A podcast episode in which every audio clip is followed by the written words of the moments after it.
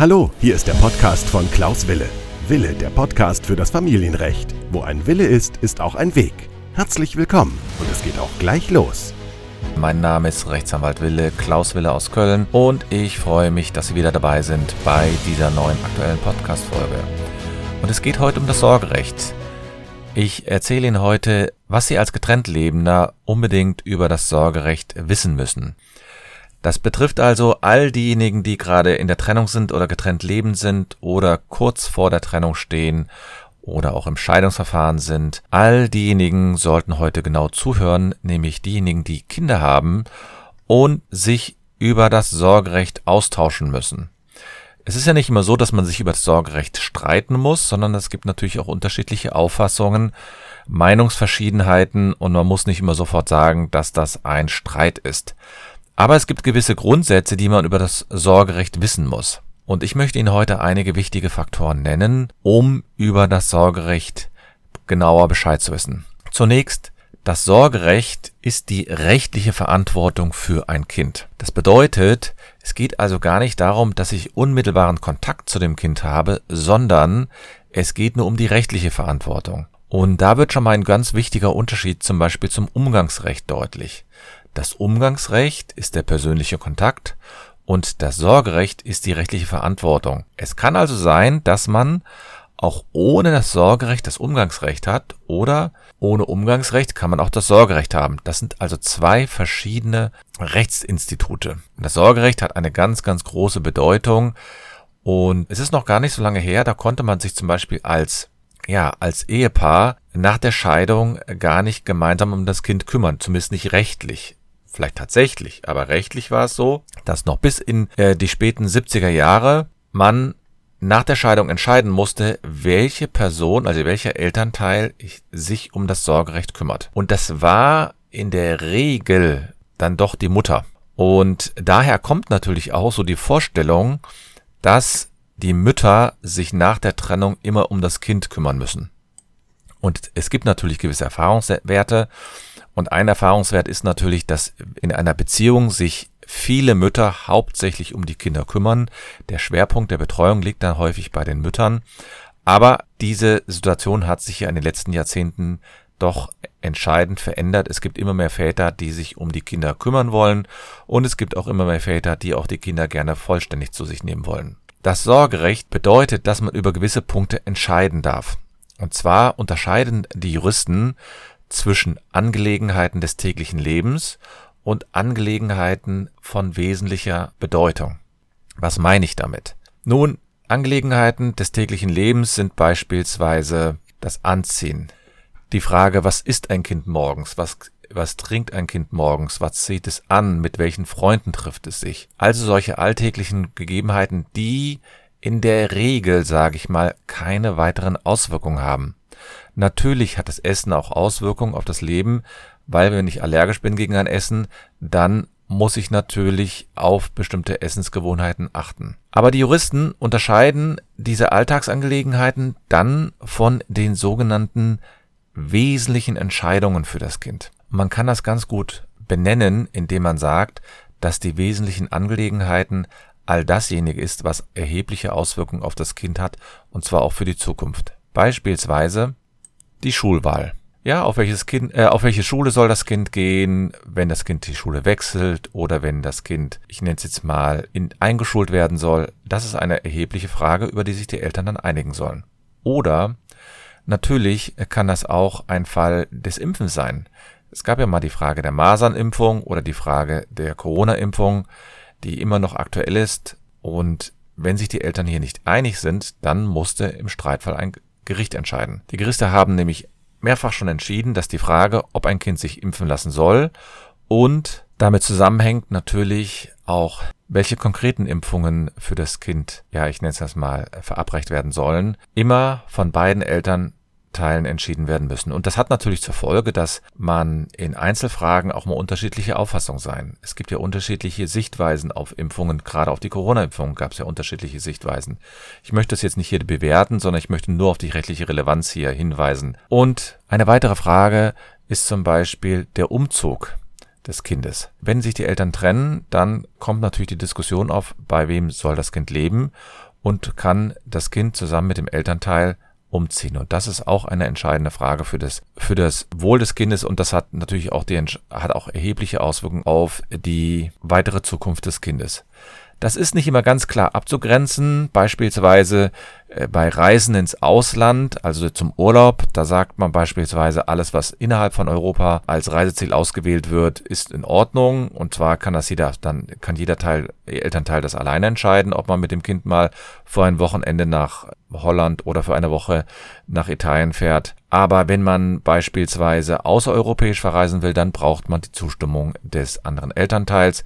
Dann wird manchmal auch unterschieden danach, ob dort eine Reisewarnung ausgegeben worden ist, etc. Also da muss man sich das dann im Einzelfall genau anschauen. Eine Frage, die ich jetzt noch gar nicht beantwortet habe, ist natürlich, wer hat dann das Sorgerecht oder das alleinige Sorgerecht oder das gemeinsame Sorgerecht? Denn das ist ja quasi die, die Ausgangssituation.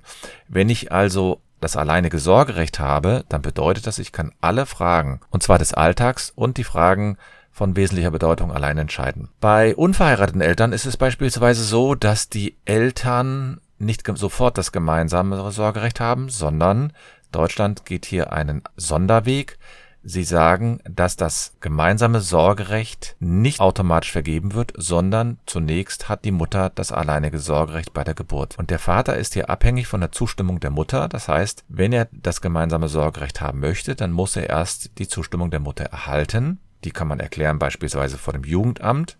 Das nennt man dann Sorgeerklärung. Oder falls man hier nicht übereinkommt, dann kann man diese Frage auch klären vor dem Amtsgericht bzw. Familiengericht. Nun wird diese Frage, gerade die letzte Frage, nämlich vor dem Familiengericht, wird natürlich immer erst dann aktuell, wenn sich die Parteien trennen oder die Eltern trennen. Denn in einer Beziehung wird natürlich die Mutter froh sein, auch wenn der Vater einige Aufgaben übernimmt und dann auch einige Entscheidungen mit ihr zusammentrifft. Aber letztlich ist das bei den unverheirateten Eltern ein bisschen abgestuft, während man bei den verheirateten Eltern das ein bisschen anders angelegt hat. Da ist es so, dass wenn das Kind während der Ehe geboren wurde, der Vater und die Mutter zusammen das gemeinsame Sorgerecht ausüben. Und dieses gemeinsame Sorgerecht kann man natürlich nur dann verlieren, und das gilt dann sowohl für verheiratete wie für unverheiratete Eltern, wenn einer der Elternteile das alleinige Sorgerecht übertragen bekommt. Jetzt muss man natürlich auch wissen, dass das Sorgerecht äh, jetzt nicht sozusagen per se immer komplett übertragen werden muss, sondern es gibt zum Beispiel auch Einzel, Einzelteile, die man übertragen kann. Beispielsweise das sogenannte Aufenthaltsbestimmungsrecht. Das Aufenthaltsbestimmungsrecht ist ein, ein, ein Kuchenstück des Sorgerechts, so nenne ich das jetzt mal, und damit kann der Inhaber oder die Inhaberin bestimmen, wo das Kind sich in Zukunft aufhalten wird. Das wird, wird in der Tat meistens relevant, wenn eine Person, meistens die Mütter, wegziehen wollen und das Kind mitnehmen wollen. Dann bestreitet man sich darüber. Nun ist das natürlich nur der eine Faktor, über den man sich streiten kann, nämlich das Aufenthaltsbestimmungsrecht. Aber es gibt dann auch noch die Vermögensfürsorge, die Personensorge allgemein oder auch die Gesundheitsfürsorge oder, oder, oder. Es gibt dann ganz, ganz verschiedene Einzelfälle, in denen man als Vater oder als Mutter sich streiten kann, wenn das unbedingt sein muss.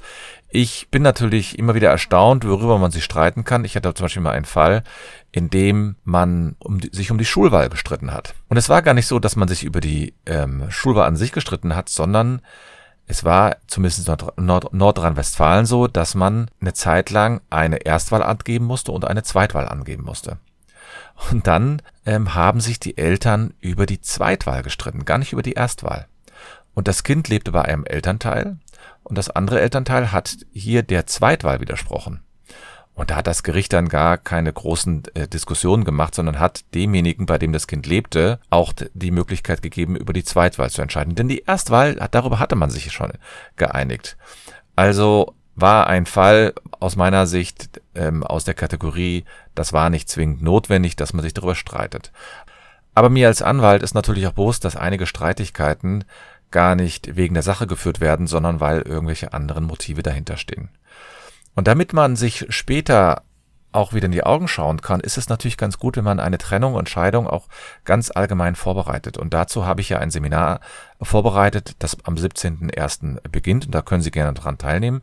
Denn dieses Seminar hat aus meiner Sicht den Vorteil, dass Sie sich schon vorbereiten können auf die Scheidung. Und zwar in diesem Online-Seminar bereite ich Sie rechtlich auf die Trennung vor. Und zwar geht es darum, dass Sie die Trennung und Scheidung richtig gut vorbereiten, damit Sie eigenständig planen können und damit Sie eigenständig Lösungen finden können. Und ähm, in diesem Seminar geht es mir insbesondere darum, dass Sie die wichtigsten Schritte von der Trennung bis zur Scheidung erfahren. Praxisnah, weil ich bin ja mittlerweile schon über 20 Jahre Rechtsanwalt und Fachanwalt für Familienrecht und mit vielen Einzeltipps. Und sie erhalten dadurch, hoffe ich, dann zumindest eine gewisse Sicherheit, wie sie mit der Trennung und Scheidung umgehen sollen. Und falls Sie interessiert sind, sprechen Sie mich an oder schauen Sie in den Link unten in den Show Notes. Nun, wenn sich die Eltern nicht über die Einzelpunkte einig werden im Rahmen der Trennung oder im Rahmen der Scheidung, dann kann man natürlich auch vors Amtsgericht gehen, das heißt vor das Familiengericht gehen und sich das Sorgerecht oder ein Teil des Sorgerechts übertragen lassen. Das sollte man natürlich vermeiden, wenn es irgendwie geht, weil natürlich solche Entscheidungen sehr emotional zeitweise sind. Da geht es ja um die Kernfrage. Wer hat die rechtliche Verantwortung für ein Kind? Wer hat die rechtliche Verantwortung für die wesentlichen Entscheidungen des Kindes? Und dabei ist es natürlich besonders erheblich, dass man sich überlegt, ist es wirklich zwingend erforderlich, dass ich das alleinige Sorgerecht habe, ja oder nein? Und manchmal ist es wirklich erforderlich, aber es gibt auch viele Fälle, in denen es gerade nicht mehr erforderlich ist. Wenn ein Kind 16 ist zum Beispiel, dann braucht man nicht mehr die Frage der Einschulung oder die Frage der Religionszugehörigkeit, zumindest in der Regel nicht. Und dann ist es vielleicht auch nicht mehr erforderlich, dass man das alleinige Sorgerecht benötigt. Wenn ich aber hingehe und sage, ich brauche das alleinige Sorgerecht, dann sollte ich natürlich einen Antrag stellen. Und das macht man am besten mit einem Fachanwalt für Familienrecht, weil solche Fälle einfach äh, so emotional sind und so direkt einen betreffen, dass man hier jemanden braucht, der von außen drauf schaut, der ein bisschen Abstand hat von der Angelegenheit und der ihnen dann auch in den wesentlichen Dingen dann die Richtung vorgeben kann. Unabhängig davon habe, hoffe ich, dass Sie heute in dieser Podcast-Folge einige Fragen zum Sorgerecht beantwortet bekommen haben. Sollten Sie mehr wissen wollen, dann melden Sie sich doch gerne bei mir oder schreiben mir über Instagram oder anwalt-anwalt-wille.de oder Sie folgen mir bei TikTok. Sie wissen ja, dass ich bei TikTok einen Kanal habe und dort auch regelmäßig live gehe. Ich danke Ihnen für Ihre Aufmerksamkeit und nicht vergessen, wo ein Will ist, ist auch ein Weg.